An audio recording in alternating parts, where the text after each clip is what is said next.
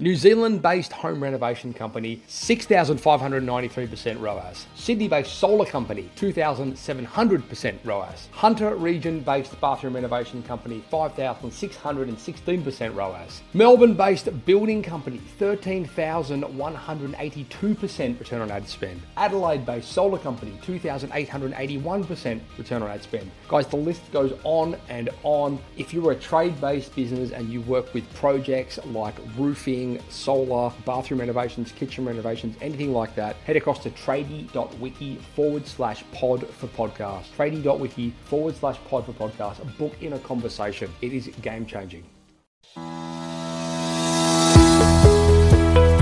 So, in this episode of Toolbox Talks, I'm going to talk to you about a scenario which I'm going through, which is a bit of a grind actually. And the reason why I am telling you about this situation specifically is because I wouldn't want to see anyone else fall into this scenario, and it was completely avoidable. So, stay tuned.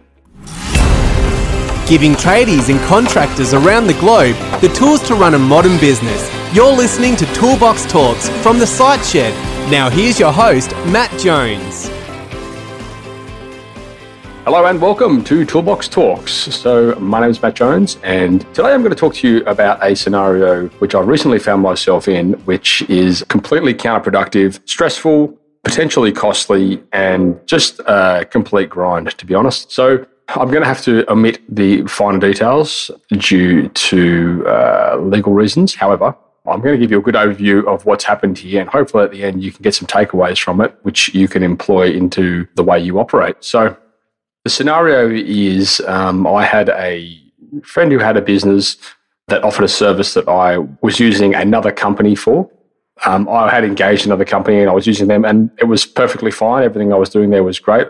But um, at the end of the day, I didn't have a relationship with them. So out of the genuine goodness of my heart, I wanted to offer that uh, money to my friend, obviously, because I thought, you know what, you know, I'd rather pay him than pay somebody else. So that's what I did. I went and sat down with him and told him, listen, you know what, I'm already paying this company this to be doing to, to be doing this. I'd rather pay it to you because you're a mate and I've known you for a while. And that made sense to both of us at that point in time. So um, we went ahead and did that. And then one thing after another, these problems started arising. And uh, before we know it, we're pretty much in full blown battle. So so the problems that arose firstly, the agreement was verbal and there were no contracts. Secondly, they never made any mention of any costs relating to anything other than the services that we discussed and agreed on within our meeting. As far as I knew, everything was services included. Thirdly, despite multiple requests, I couldn't get invoiced until 18 months down the track. Number five, their communication was completely substandard. At one point, uh, taking nine months to reply to an email. Uh, number six, they utterly refused to talk about anything. They wouldn't return phone calls. They wouldn't answer phone calls. It was just really painful. And lastly, they were completely unreliable. And there are multiple scenarios which I can't talk about, but really dropped the ball, um, which at the end of the day is why I um, had to can them and stop using them. So what they did, they sent me an invoice 18 months down the track, which was six times the amount that it was supposed to be. The invoice included costs that I had never agreed to and had never, we'd never had any communication about at any point. So what I did, I told them I'm happy to pay for the work that I had asked for, which they which they actually rejected. So I then made them a without prejudice offer, which was considerably more than I owed them, but it was I just didn't want to have to take this uh, matter to court, and then they rejected that again. So uh, it looks like uh, that will be going to court, which I'm fine with um, because we've pretty much done everything at our end. And then the lessons to be learnt. So don't engage people because they're your friends. I mean, what a total mistake that was. I was totally fine where I was with the service that I was getting.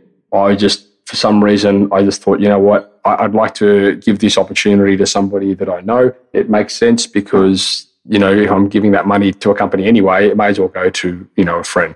That was a mistake don't give in to bullies. So it's quite obvious that once I'd fired them, they wanted to get one back on me. And I guess they must have thought by sending a letter of demand, I was going to back down. Seek legal advice where you need to and defend yourself if you're in the right. There's nothing wrong with defending yourself. Don't back down to people. Always have a contract drawn up. Any professional organization should have a contractual agreement or numerous contractual agreements in place that outline the work and the associated costs that are to be undertaken if you come across a company that doesn't have those those documents in place, then my advice would be to walk away. Clearly not professional. And as I've found out, it can lead to a lot of grief. The other good thing about having a contract in place is obviously it outlines all of the expectations and it gets everything out in the open so there's no surprises. Always communicate. Don't refuse to talk to people. Don't refuse to take phone calls or return phone calls or you know, don't not answer emails. Like address confrontation when it occurs and resolve it on the spot. You may have heard the saying before, never go to bed on an argument. It's exactly the same in business. Like just get things out in the open and address it as it happens. Invoice on time. If they had have invoiced me during the first month, we would never have had this scenario. I would have realized the problem straight away and I would have been addressed and I would have disengaged their services immediately and then we wouldn't have had this problem at all. Don't be dishonest. It's simple. Just run a legitimate, honest business. Communicate with people and don't try and rip people off. Doesn't matter what you do, just be honest with people. Keep track of your communications, even conversations. Don't leave anything to chance. If you have to come back from a meeting, take a note somewhere in your diary or your calendar of what you were speaking about, just so you have a record of it. On that note, you shouldn't need to delete emails. Don't get in the habit of deleting emails, just archive them. Deleting emails is dangerous because then you're deleting your records of conversations. But if you archive emails, then they should always be there if, you need them. So the reason that I share this with you is so that hopefully you can learn from it and you can avoid similar situations in the future. If you can take a few simple precautions and invest a little energy at the beginning, it could potentially save you a lot of grief.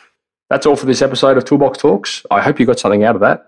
And if you haven't already, please head across to the siteshed.com where you can subscribe. Uh, you'll get sent podcasts just like these straight to your inbox. Uh, likewise, if you can head across to iTunes and leave us a five star review, that would be absolutely fantastic. You have no idea how much it helps. And uh, look, if there's anyone you know that would benefit from the work we do and the content we create, then please go ahead and share it with them. We greatly appreciate it. So if you haven't already, head across to the siteshed.com and register for our Toolbox Talks, where you'll be regularly sent great episodes just like this straight to your inbox, so you'll never miss one. Uh, if you want to join the community, you can head across to thesiteshed.com forward slash members, where for a small monthly fee, you'll get access to regularly updated training material, as well as access to our forum where you can mingle and collaborate with trade based business owners just like you from all over the world. If you're enjoying this podcast, please head across to iTunes and leave us a five star review. We greatly appreciate it and it helps us spread the word and reach the masses. Likewise, if you know anyone that might benefit from the content we create, then please go ahead and share this with them. You've been listening to Toolbox Talks by The Site Shed. For more great content just like this, head across to thesiteshed.com and join the amazing community of savvy trade based business owners. Thanks for tuning in, guys. I hope you enjoyed that podcast. Please, if you did, head across to iTunes and leave us a review. We would very much appreciate that.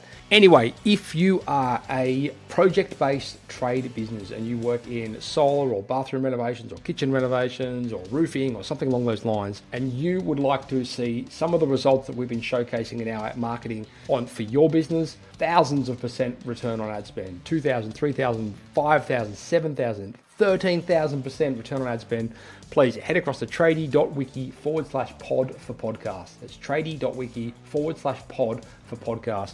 It will be well worth the conversation, and I can't wait to chat with you. Ciao.